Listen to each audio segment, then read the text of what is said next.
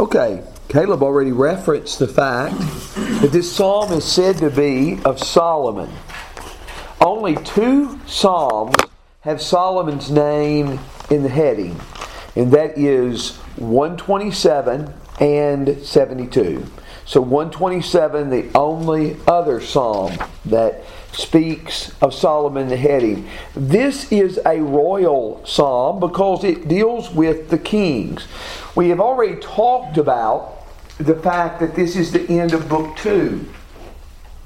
One of the things that's significant about these royal psalms that speak of the king is they often appear at what people speak of as the scenes. There's a royal psalm in Psalm 2, which is, of course, very near the beginning of the Psalms. And then there is this one in 72, Psalm 89, which is the end of Book 3, is going to lament the fall of the king, or the, it seems like God's loving kindness to David has failed, and he's asking about that. So, so at critical moments, the end of book two, the end of book three, what all of this I think does, it just makes that person of the king important, so important in the book of Psalms.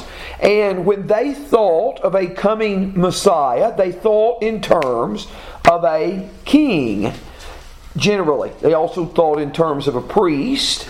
But but let's read Psalm 72 from the New American Standard Bible. We will try to outline this in a moment. But in verses 1 through 4, give the king your judgments, O God, and your righteousness to the king's son. May he, may he judge your people with righteousness and your afflicted with justice. Let the mountains bring peace to the people and the hills in righteousness. May he vindicate the afflicted of the people and save the children of the needy and crush the oppressor. Let them fear you while the sun endures, as long as the moon throughout all generations. May he come down like rain upon the mown grass, like showers that water the earth. In his days may the righteous flourish, and the abundance of peace till the moon is no more. May he rule from sea to sea, from the river to the ends of the earth. Let the nomads of the desert bow before him, and his enemies lick the dust. Let the kings of Tarshish and of the islands bring presents. The kings of Sheba and Seba offer gifts. And let all kings bow down before him, and all nations serve him. For he will deliver the needy when he cries for help, the afflicted also, and him who has no helper. He will have compassion on the poor and the needy. And the lives of the needy he will save. He will rescue their lives from oppression and violence, and their blood will be precious in his sight. So he may live and the gold of Sheba be given to him, and let them pray continually, pray for him continually. Let them bless him all day long. May there be an abundance of grain in the earth on the top of the mountains its fruit will wave like the cedars of Lebanon, and may those from the city flourish like the vegetation of the earth. May his name endure forever. May his name increase as long as sun the sun shines. And let men bless themselves by him. Let all nations call him blessed.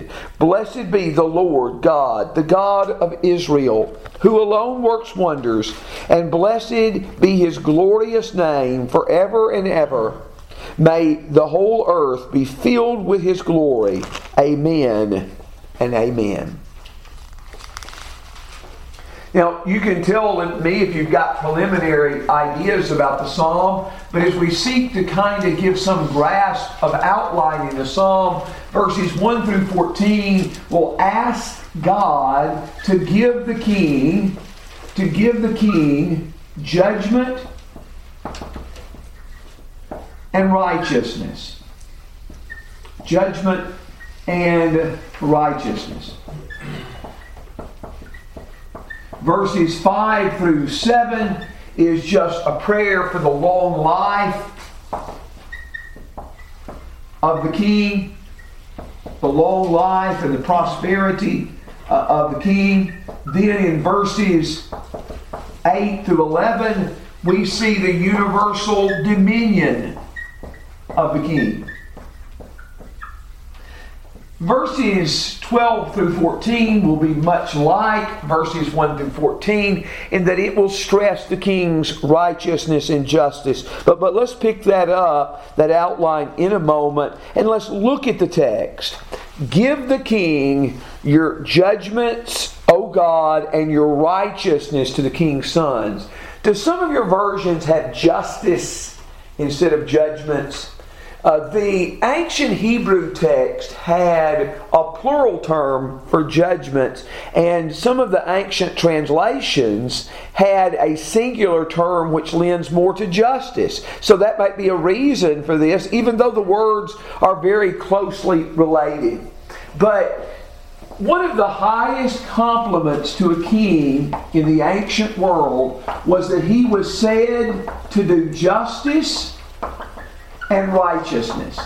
And you see that phrase, justice and righteousness, used to describe David in 2 Samuel 8 in verse 15. It was used to describe Solomon in 1 Kings chapter 10 and verse 9. And it was also used to describe Josiah in Jeremiah 22, 15, and 16. I think these are the only kings in Judah that are said to do justice and righteousness. Now, I may have overlooked something, but I think these are the only ones. But, but notice, after it mentions Solomon's name, the first word in the text in the original is the word God. And give the king your judgments, O God. Why would you why would it be worded like that? Give the king your judgments.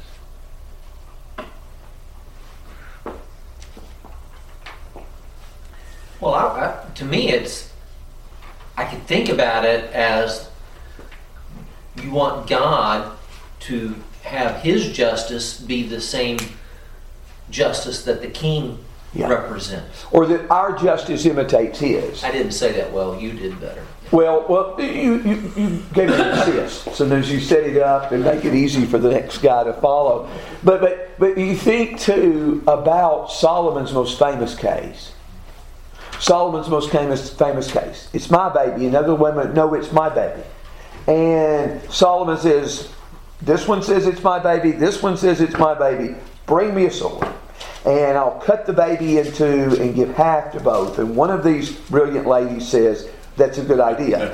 And the other one says, no, no, give her the baby. And the Bible emphasizes that Solomon's wisdom was from God at the end of that section. Right before that, was where Solomon was told, You just ask whatever you want and I'll give it to you. And he asked for wisdom. And then at the closing of the section, it's emphasized that the wisdom is from God. To even have the wisdom to govern properly and to do justice and to do righteousness requires God's wisdom, God's insight, and God's blessing. And so this is a request to, to God for the king that he bless the king in this particular respect that, that the king exercises God's judgments and God's righteousness.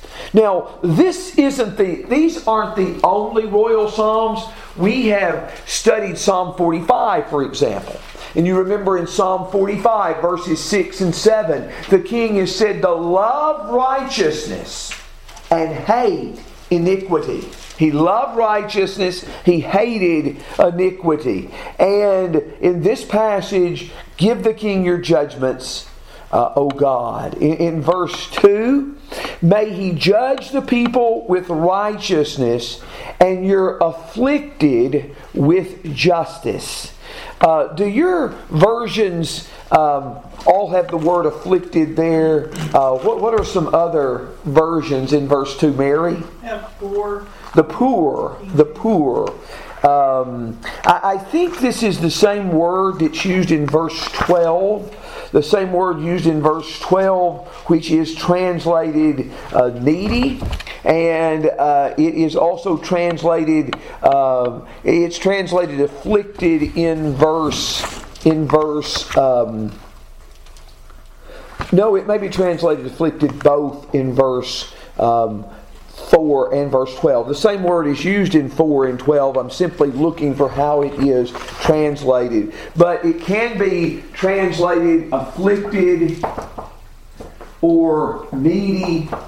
Is that what you said, Mary? Needy? Poor. Afflicted or poor, excuse me. And then you also have the word needy, which is used in verse 4, in verse 12, and twice in verse 13. It's not used in this verse, but it's used in 72, verse 4, and that word will be used several other times. Now, what is the significance of the king caring for the afflicted, caring for the poor, caring for the needy? Uh, and sometimes it's described in other ways, as for example in verse 12, one who has no helper. What is the point in emphasizing this? Well, often they had no one to advocate for them. They Yes. were just abused, and so we see God steps in as that advocate. And, As- and then He wants the king to do that too. Yes, as Jesus said, as as much as you've done it to the least of these brothers of mine. And these would be the least people in his kingdom, the ones with the least clout and the least power. And he is willing to care for them. Now, I know sometimes in our culture we may tend to think someone is right just because they are poor or uh, and the bible warns us don't decide against or for the poor because he is poor or don't decide against the rich because he's rich you see that in exodus 23 verse 3 and verse 6 but in most cultures in most cases it tends to be those with less who are sometimes the victims of a lack of concern by those who are rulers. May He judge the people with righteousness, and you're afflicted with justice. And when you care for the least, when the king cares for the least, he is making conditions where the land will be blessed and the land will be prosperous. In verse 3, let the mountains bring peace to the people, and the hills in righteousness. Now, peace can refer to just completeness, wholeness. Uh, it is not just physical prosperity, but it is everything that is good. And the mountains are bringing peace. And in verse 4, may he vindicate the afflicted of the people, save the needy, save the children of the needy, and crush the oppressor. Now, this particular word, crush, is used in other places. For example, in Psalm 94 5, it refers to how the wicked treat the poor and the widow and the orphan. They crush them. They crush them. Here, God is said to crush these who often crush others. Save the children of the needy and crush the oppressor. I don't know about you, but when I read verse 4, I think the responsibilities of a king that this outlines are not much different than what Bible the Bible tells us about government in Romans 13 verses 3 and 4 that government is to punish evildoers and to praise those who do well. 1 Peter 2, verses 13 and 14 have the same kind of idea. It means you're going to care for those who are righteous, but who are poor and who are needy, and you're going to crush and run over those who are uh, oppressors and who do wrong. Now, as a king, you're the highest judge in the land. One of the cases that illustrates that is that case about Solomon that we saw just a moment ago. But also, you remember when Nathan came in before David and told him that case about the ewe lamb in 2 Samuel chapter 12. The king was the highest judge in the land. And so he cannot decide against the poor and afflicted just because they are poor and afflicted. He cannot wink at the oppressor because he might be rich and powerful. He is to use his throne to enforce God's standards and God's holiness and God's right. Now, what else comes to mind from those verses? Anything?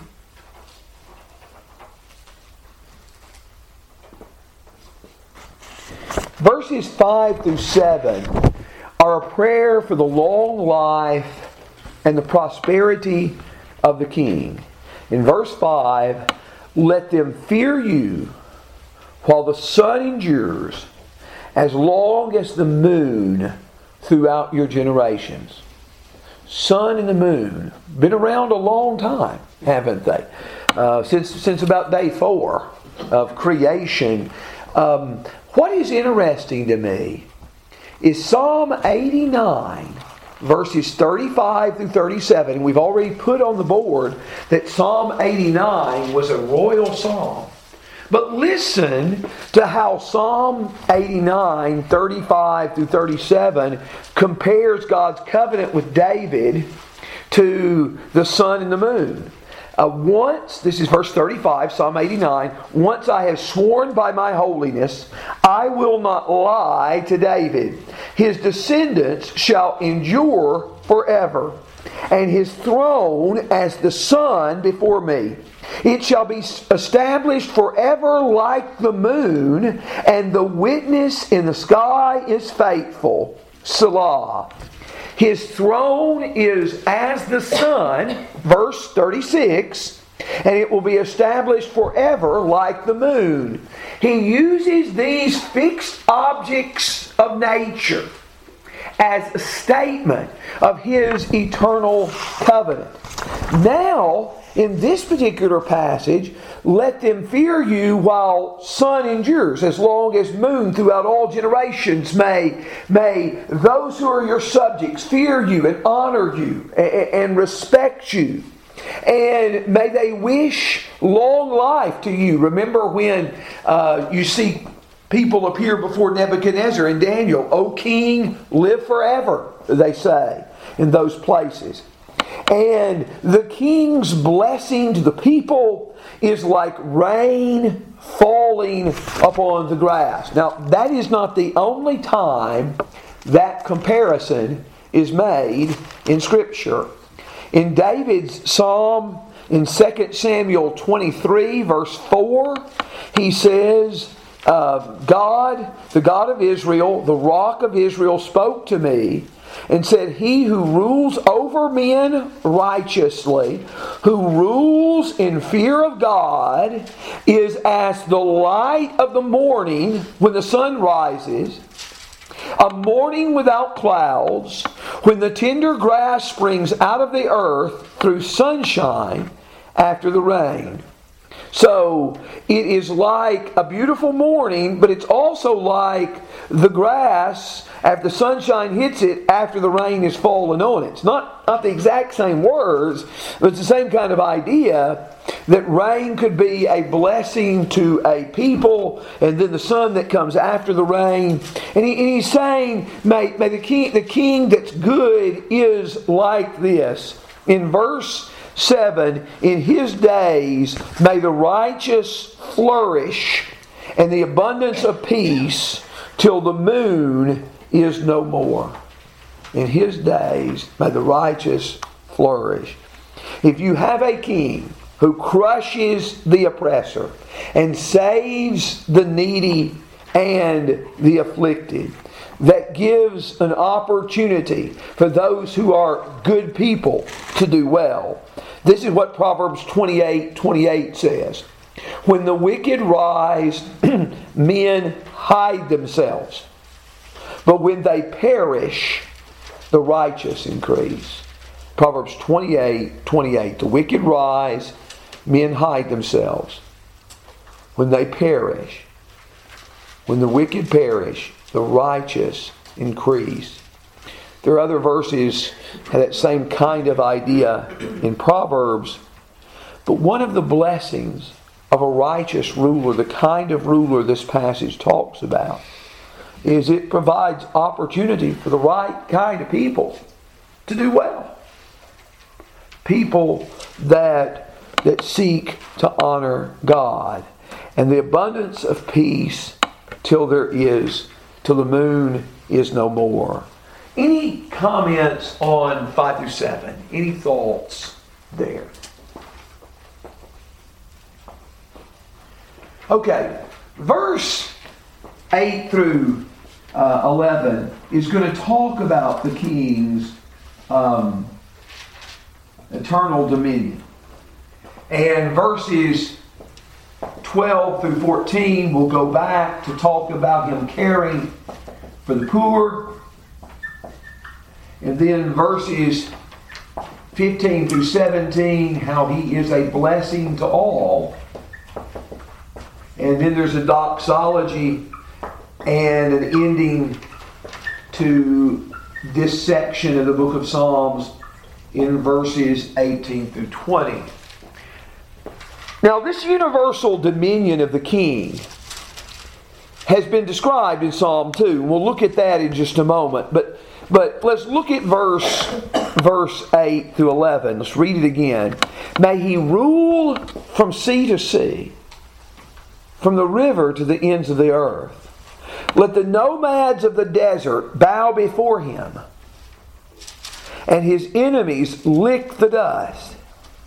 Let the kings of Tarshish and of the islands bring presents. Let the kings of Sheba and Seba offer gifts. And let all kings bow down before him, and all nations serve him. May he rule from sea to sea, rivers to the ends of the earth. Look at Psalm 2, verses 7 through 9.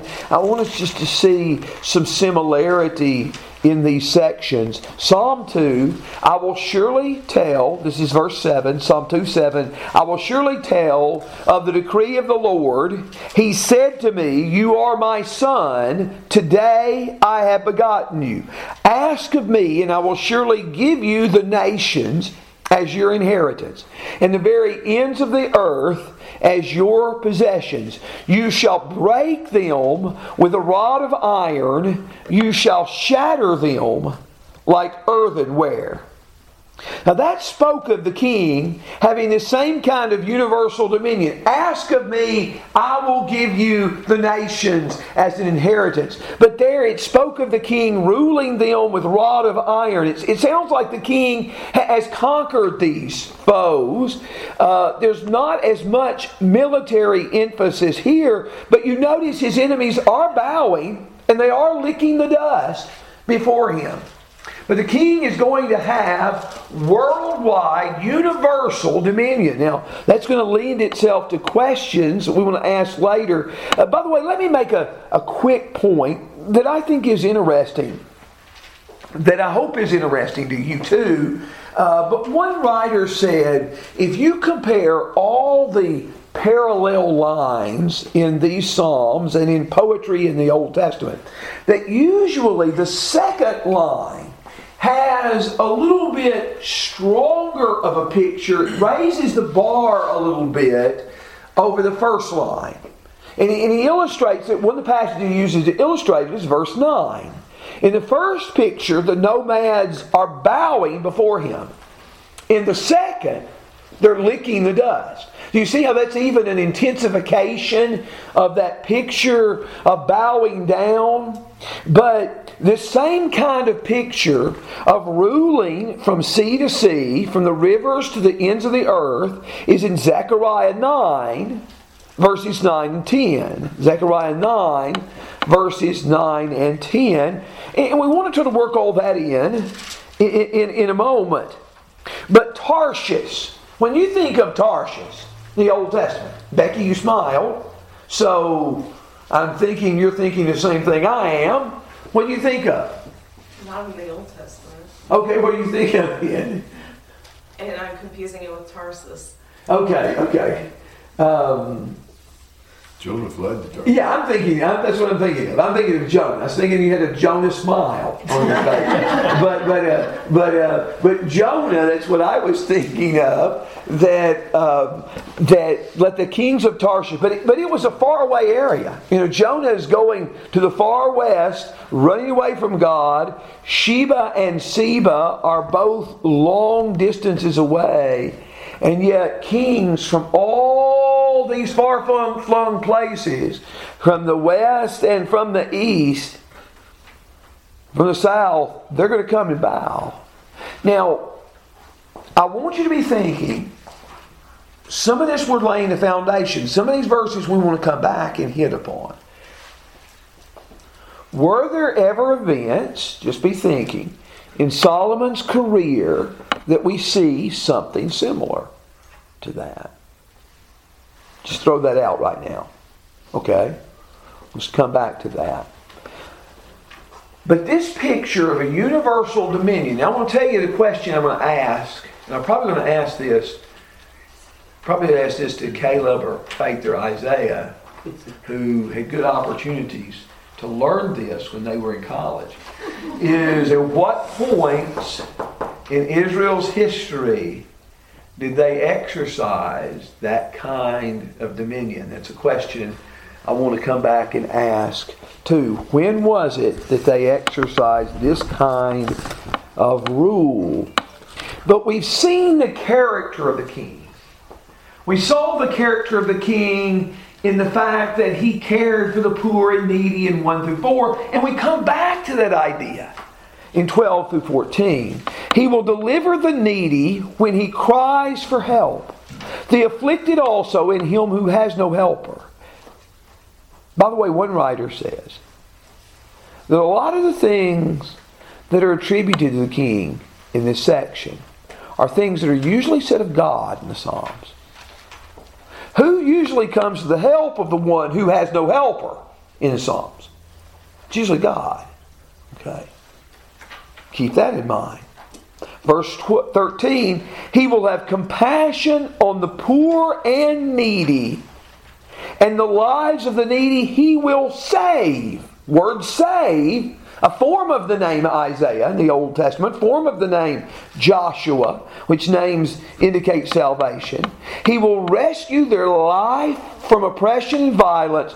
Their blood will be precious in his sight. Now, we talked about those words, poor and needy, in verse 13 when they are used together. I think we talked about that a couple of weeks ago because they appear together in Psalm 50 in verse 7. But they also appear together in passages like Deuteronomy 15 in verse 11, Deuteronomy 24 14, uh, which talks about leaving some for the poor and needy. I think it's verse 14. Or, or it might be verse 14, talking about paying the uh, person at the end of the day, uh, each worker being paid at the end of the day.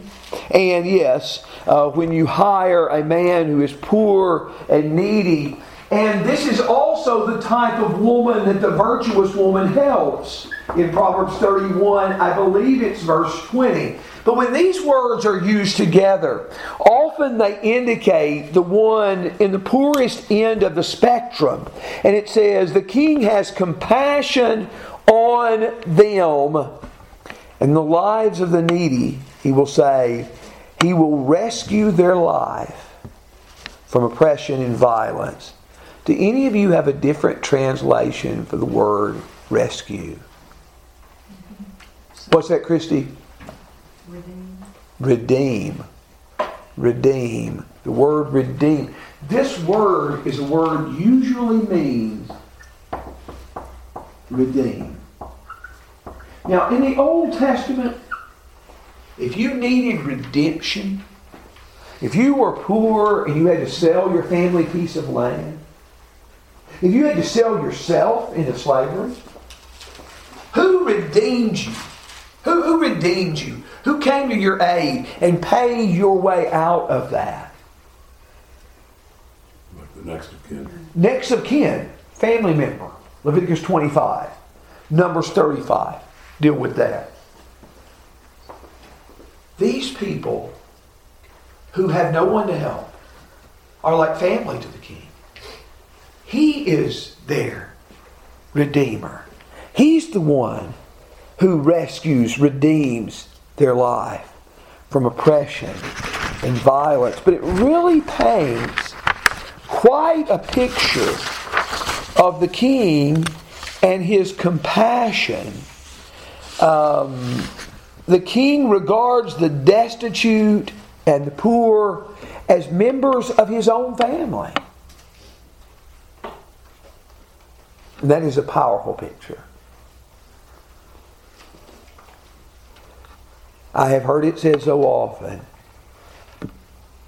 and it is so important that it is such a indicate an indication of character to see how people treat someone who are in no position to help them or harm them.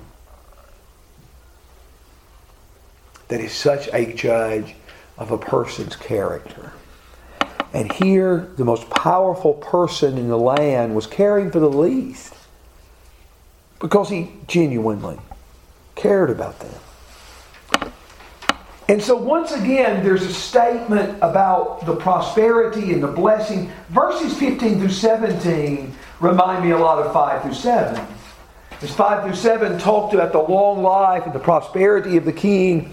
So, this passage says, in verse 15, May he live long, and may the gold of Sheba be given to him, and let them pray for him continually, and let them bless him all day long.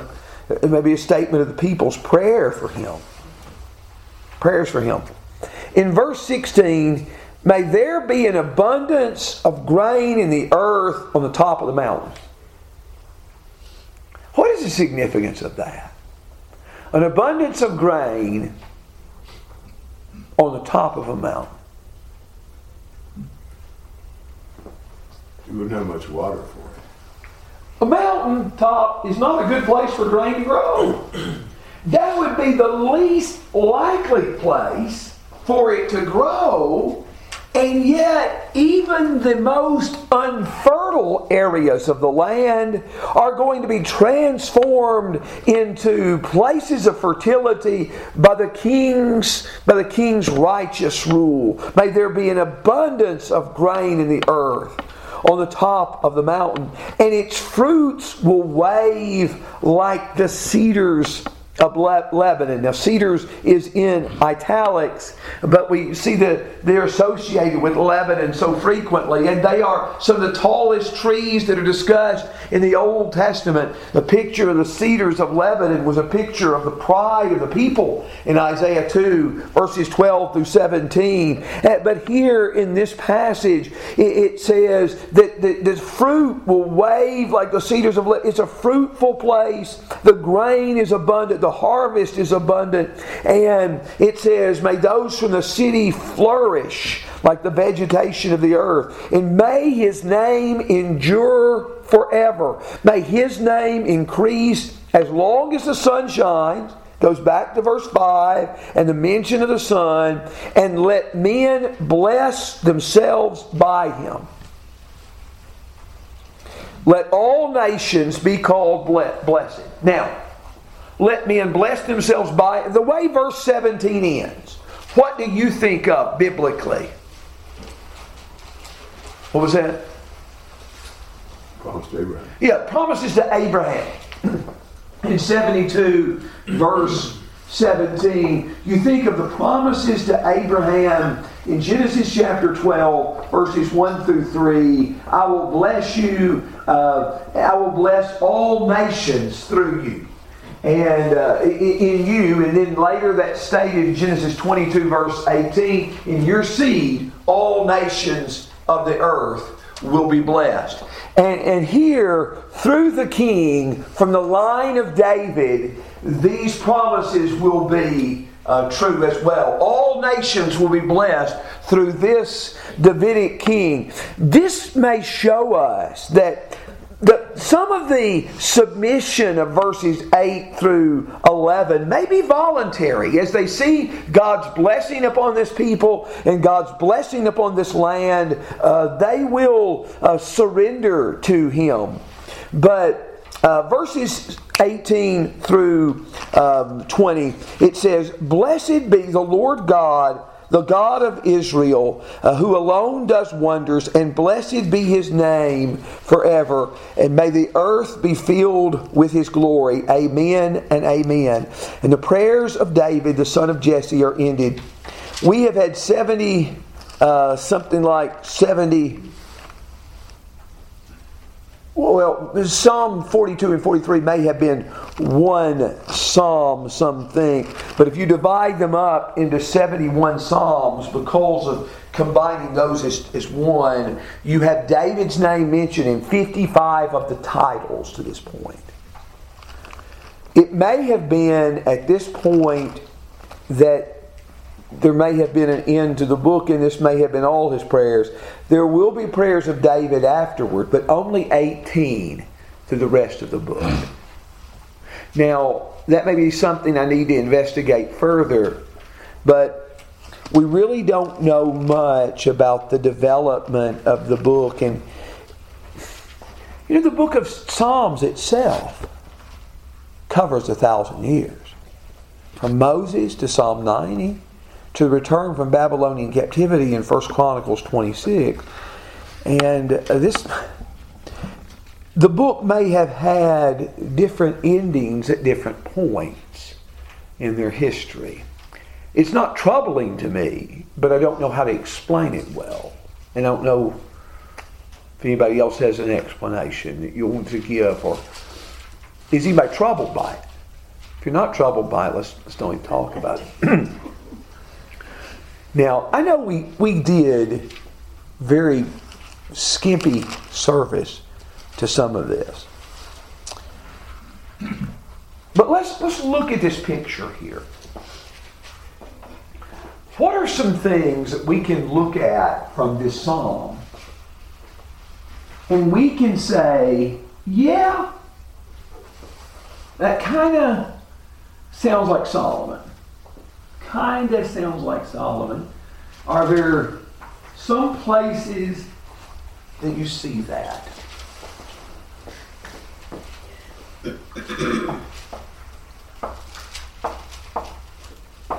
Well, Solomon, when he was uh, first installed, uh, prayed to God for wisdom. Okay. And so the first verse here, give the king your judgments, O God. He's okay. A similar, a similar thing. Okay, very good. In 1 Kings 3, as we've alluded to, in verses 5 through 15, he prays for wisdom. He is seeking God's wisdom. He is seeking God's guidance, the kind of thing that this psalm asked for from the beginning. So, yet there is a comparison there between them. What else do you see? What other points do you see? There are several points, and I, I, know that some of you may be thinking of others and just be hesitant to speak. But listen to 1 Kings 4 and verse 21. Now Solomon ruled from all the kingdoms. Solomon ruled over all the kingdoms from the river to the land of the Philistines and to the border of Egypt. And they brought tribute and served Solomon all the days of his life. Now, this psalm spoke of other people bowing before him and licking the dust before him. in verses uh, 8 to 11. And we find that Solomon's kingdom is described in far fetched ways, uh, that Solomon's rule in some ways looks a little bit like what you see in this passage. Um, also, the incredible prosperity. You know, I, I almost hate to work, use the word prosperous, like when I'm teaching the book of Joshua. You know, if you're strong and courageous, you'll be prosperous in everything. Because we instantly think the only kind of prosperity is material prosperity. And um, that's not what he's talking about in that passage. But this does promise physical blessing. Psalm 72 does promise physical blessings to the king and to his reign. You see that particularly in verses uh, 15 through 17. And Solomon's time was a time of incredible wealth, incredible abundance. Uh, the Bible tells us in 1 Kings chapter 10, as it is describing that uh, wealth of Solomon, it tells us that all Solomon's drinking vessels were of gold, and all the vessels of the house of the forest were of pure gold. None was of silver. It was not considered valuable in the days of Solomon. So Solomon experiences incredible wealth, and we could go into that passage and, and get a lot deeper into that, seeing, um, seeing the extensiveness of Solomon's wealth. And can you think of anything in the life of Solomon like the kings of Sheba and Seba offer gifts? What do you think of? Yeah, the queen. If she think of the queen, not the king. But you have in 1 Kings 10, in verses 1 through 13, you have the queen of Sheba coming, and it's even one of the places mentioned here in Psalm 72 in verses 10 and 11. Now, you, we could probably go, go on with that. But, but you see, there are several points of comparison between them. Now, the next person that I'm about to quote is someone that, that I've appreciated in a lot of ways. And I want to tell you, his writings help me to, to, to investigate the Old Testament and to look for a fulfillment in the Old Testament before just jumping to the New Testament. Um, his writings help me, but I think he overdoes it. I think he overdoes it with saying there's a fulfillment in the Old Testament and stops there.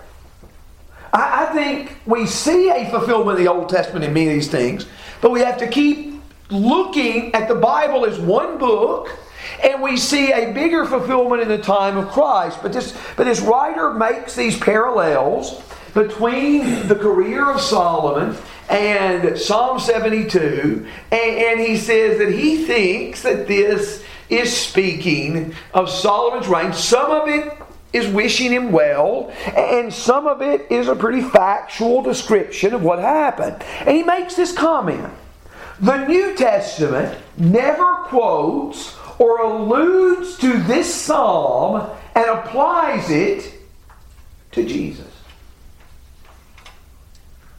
Another writer also said a similar thing.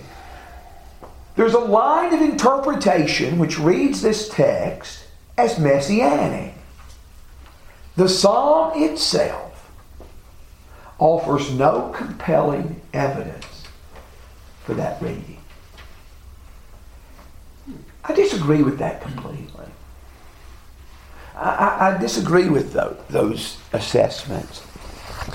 Um, looking at verses 8 to 11, may he rule from sea to sea, from river to the ends of the earth. Caleb, at what point, if you remember back in Old Testament history, at what point were Israel and Judah the most powerful nations in the ancient Near East? What point?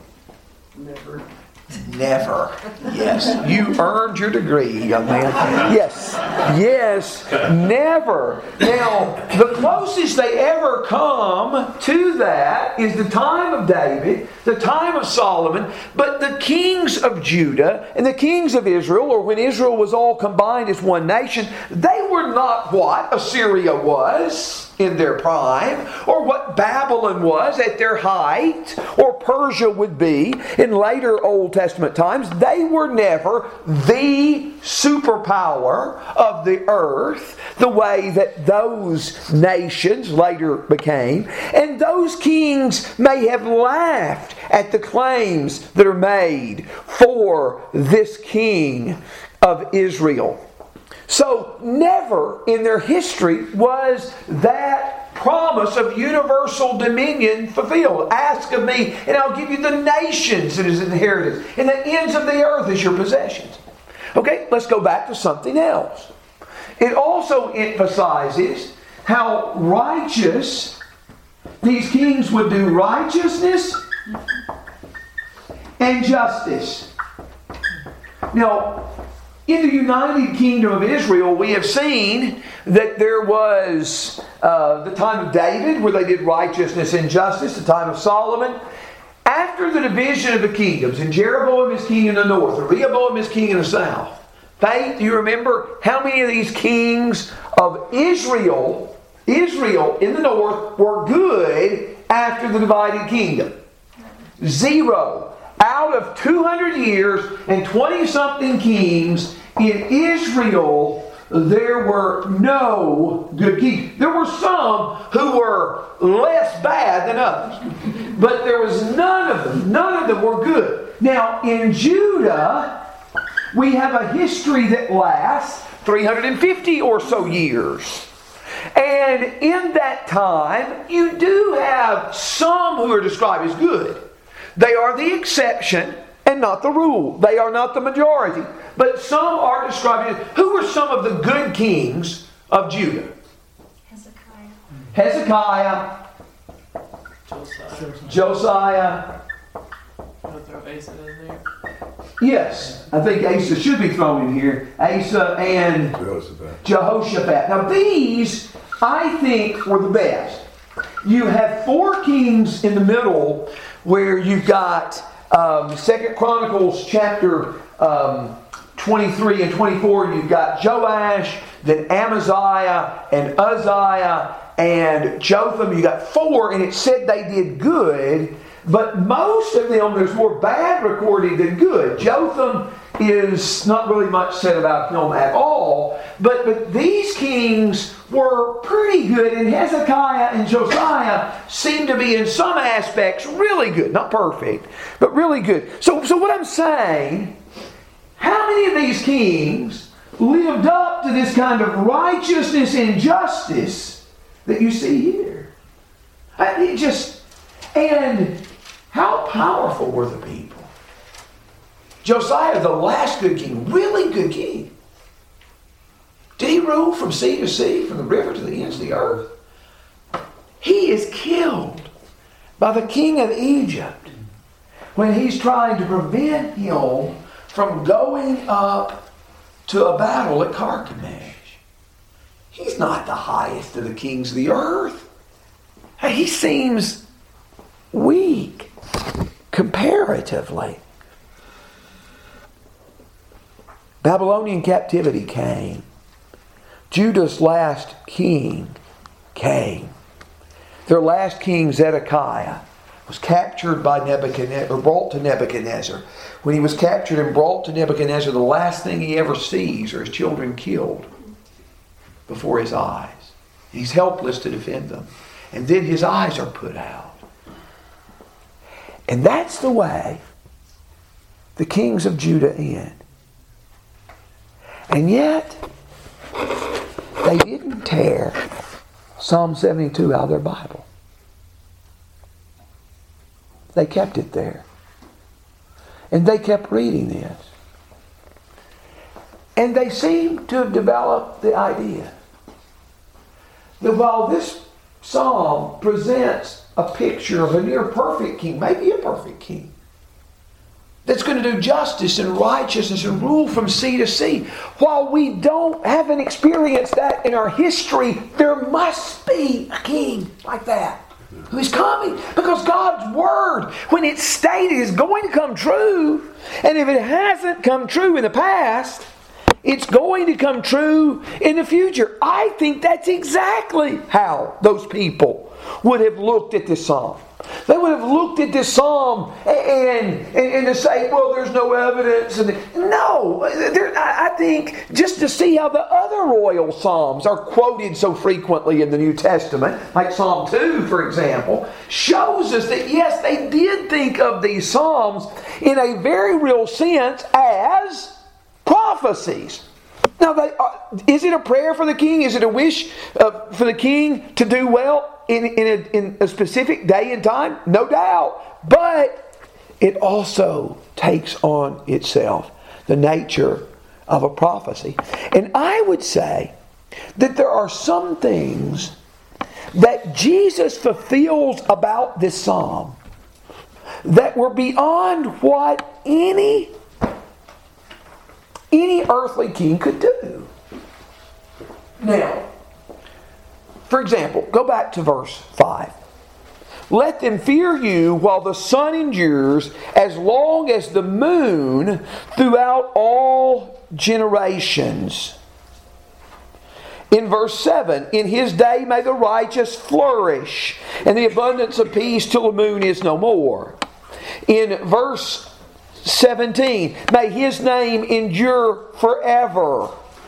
Now, uh, some writers will point out the times that you see this, this statement made, O king, live forever, to Nebuchadnezzar and Daniel, and that statement's even made to David.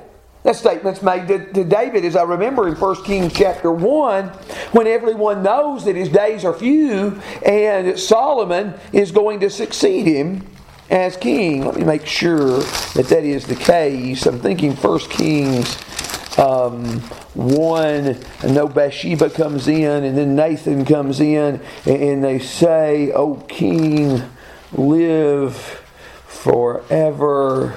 Um,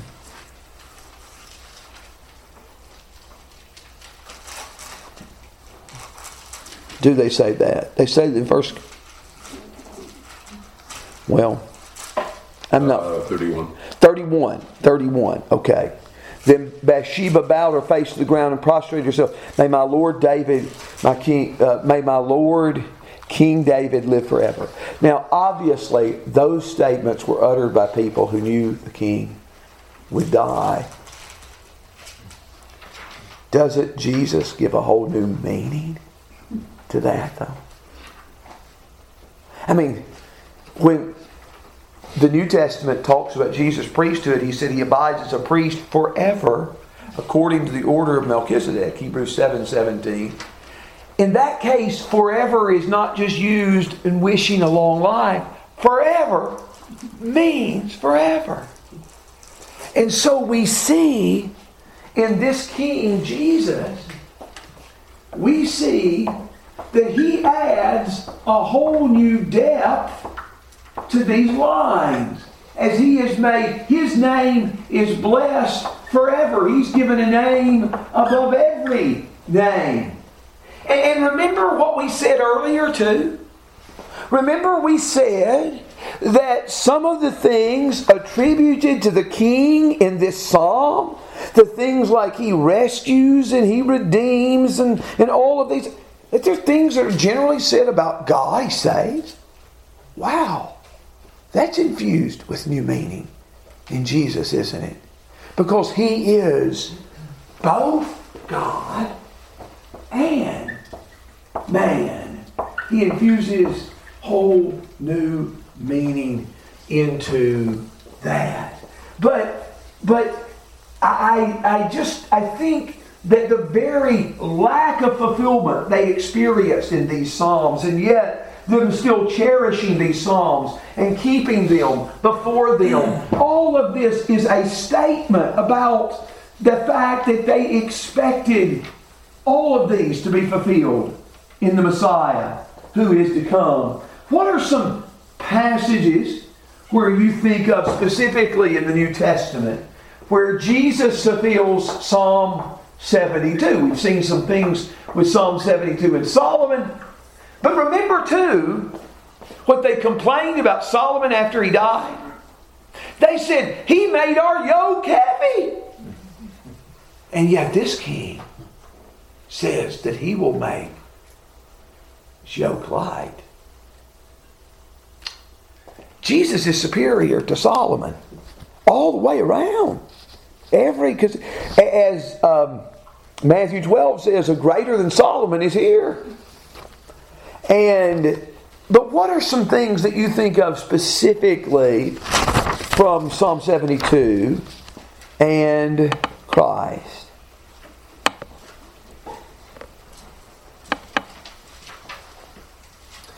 He will, verse 4, he will crush the oppressor.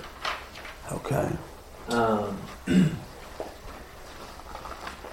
Matthew 21 44 you know, talks about if you fall on him, you will uh, be brought low, but if he falls on you, you'll be crushed to pieces. Okay. It's a, it's a Genesis 3 reference. Okay. Okay. So you have uh, Psalm 72 4 about crushing, and you refer specifically to the parable in Matthew 21. Is it verses 43 and 44 we see that? Uh, that I believe it's right around there. That's a little short. But also, John, I thought of this. What, what was it? Yeah, 44. Okay. I also thought of this one. The God of peace will soon crush Satan under your feet. In Romans 16, verse 20, he is the ultimate oppressor who's going to be crushed. So that's right. Very good. What else?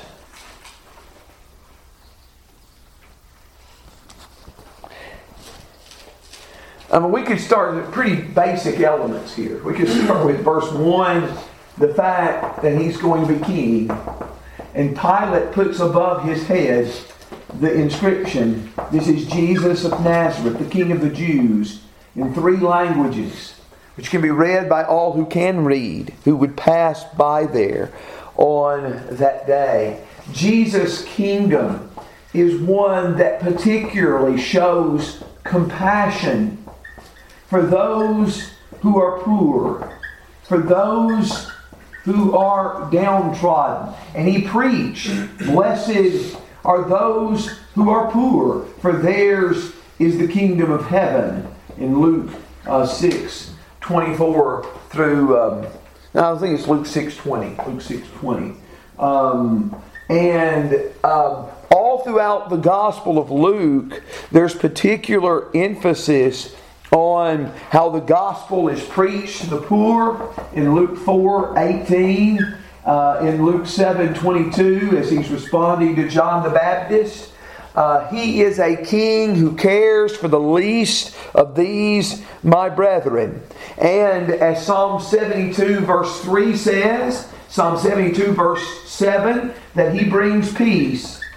Christ has broken down in his body the hostility between Jews and Gentiles, so making peace between them.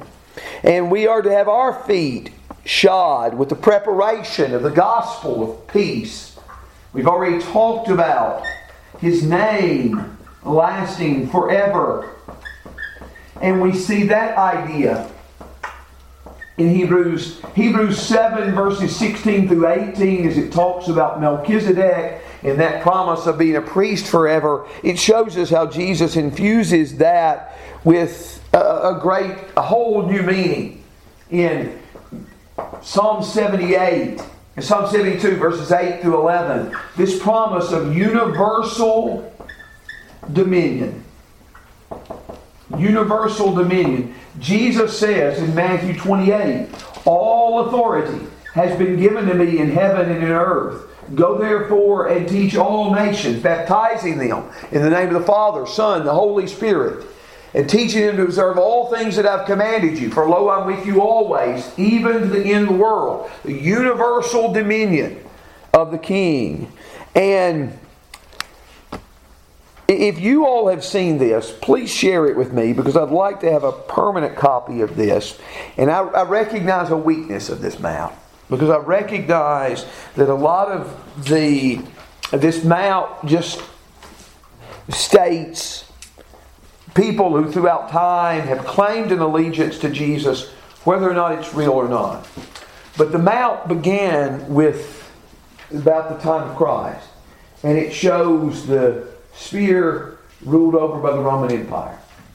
And then it goes throughout time. It goes throughout every five years or ten years, showing the spread of Christianity and how at points throughout history, um, Christianity has been so much more widespread than anything um, in um, anything the Roman Empire ever knew. Um, now, understand again this statistic on the same basis that sometimes things called Christian we wouldn't agree with. But uh, the statement was that in sub Sahara Africa, about 100 years, like 9% of the people would declare themselves Christian. And now it's something like 60 to 65%. Um, I can remember asking someone, uh, it was, I think, in the Alabama camp, who had been to Zimbabwe, any opposition and teaching the Bible there. So they all say the Bible's the Word of God. You teach it in all the schools there. Wow. Um, but think about how the word of the Lord has gone into all areas of our world.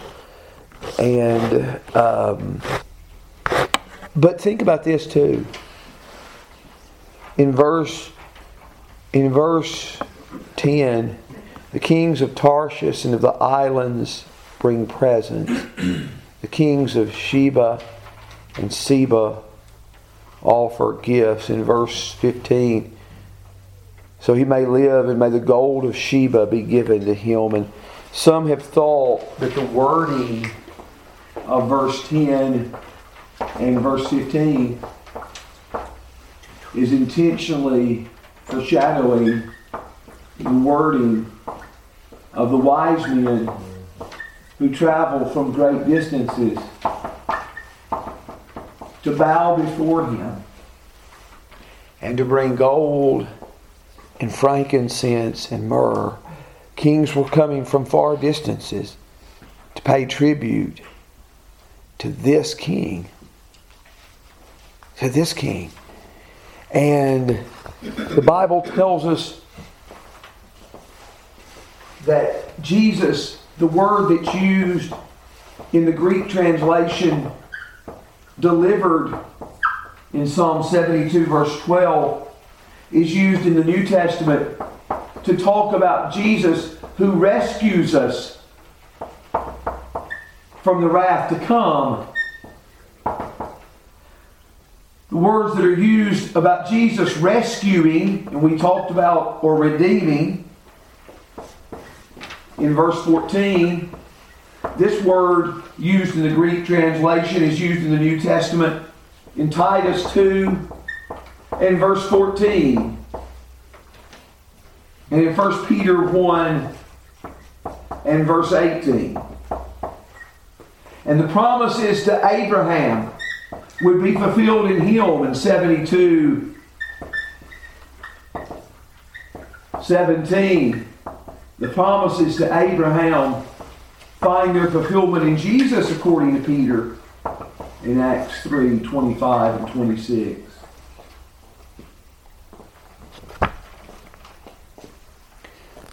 If you haven't ever noticed this, look at this. Whenever there is a presidential election, which party after that has the momentum going into the next election cycle is the party that loses. Whichever party. Because people are never satisfied with who the leader is. And the man's dissatisfaction with leaders throughout time, throughout history,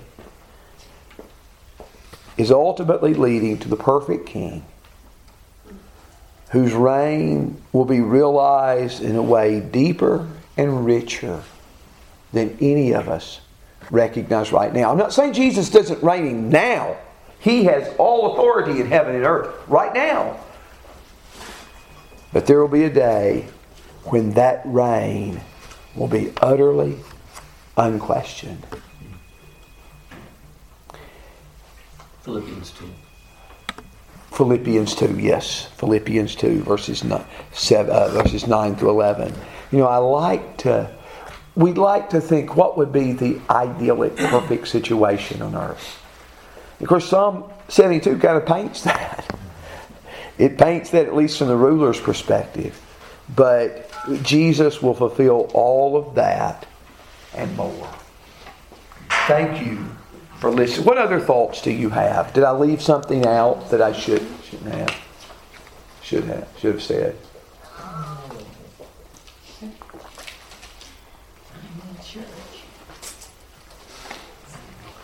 Verse 14 is pretty clear Uh huh. uh, about Jesus. Their blood will be precious in His sight. Red and yellow, black and white. they are precious in His sight. Um, and precious uh, indicates highly valued there. It is the same word, by the way, of Psalm 116, 15. But it's uh, highly valued. Yes, He, he cares about every single one. And, and I know you try, we try to be concerned about everybody. Um, it is inevitable if we have a lot of people that we're supposed to be looking at after that somehow, in, in spite of our best efforts, somebody's going to slip between the cracks because we're finite. But the infinite God, that's not true. Nobody slips between the cracks. Everyone is precious in His sight. Thank you for that. So much more could be said, but I would just encourage you read that psalm and let it increase your longing for the perfect king, Jesus, and to submit to him with all we have, all our heart, soul, and mind. Jason, would you want to lead us in prayer?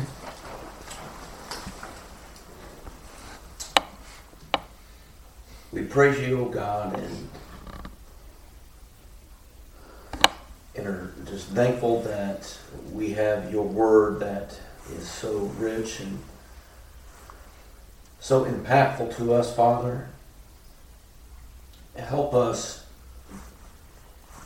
day by day to treasure more and more what you have revealed to us, Father. We have often taken it for granted. We have often neglected to read it and consider it as we should. And help us to repent of that, Father, and to realize what a blessing we have to have your, your mind given to us in, in a written form that we can read and appreciate and consider and apply to our lives, Father. We are thankful, God, to serve a king who is uh, the perfect representation of all that we have just read, Father. Uh, one who looks down upon the, the, the, the lowest of low, those who have no influence on society, yet Jesus cares for each one of them. He cares for each one of us, Father. And help us to, to, to, to see that in Him, to realize there is a King that is perfect in all ways, and we need to submit to Him, Father. Father, it is by your right hand that you delivered your people from Egypt. It is by the blood of Jesus that you have delivered us from our sins. And it is through the resurrection of Jesus that we have hope to be delivered to you uh, one day in heaven, and we long to be with you there, Father. It's in the name of Jesus that we offer this prayer. Amen. Amen. Amen. You know, song John. And John was is handing that out. I was, and I, and I, didn't have this written in my notes, and I was I just thought of it the way Jason worded the prayer. But one of the arguments that was actually made against Christianity in early church history was how that, that, that, uh, that the Christians are made up of such such a low class of people, such a poor class. Yeah, I mean that's in a way it, it's a it is open to the low. It's open to everybody, but it's the lowest class sometimes that take advantage of it, and and that what we would view as a strength was sometimes viewed as a weakness. So.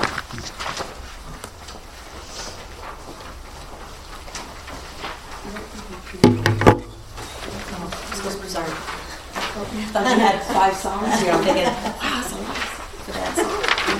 You always say all the same.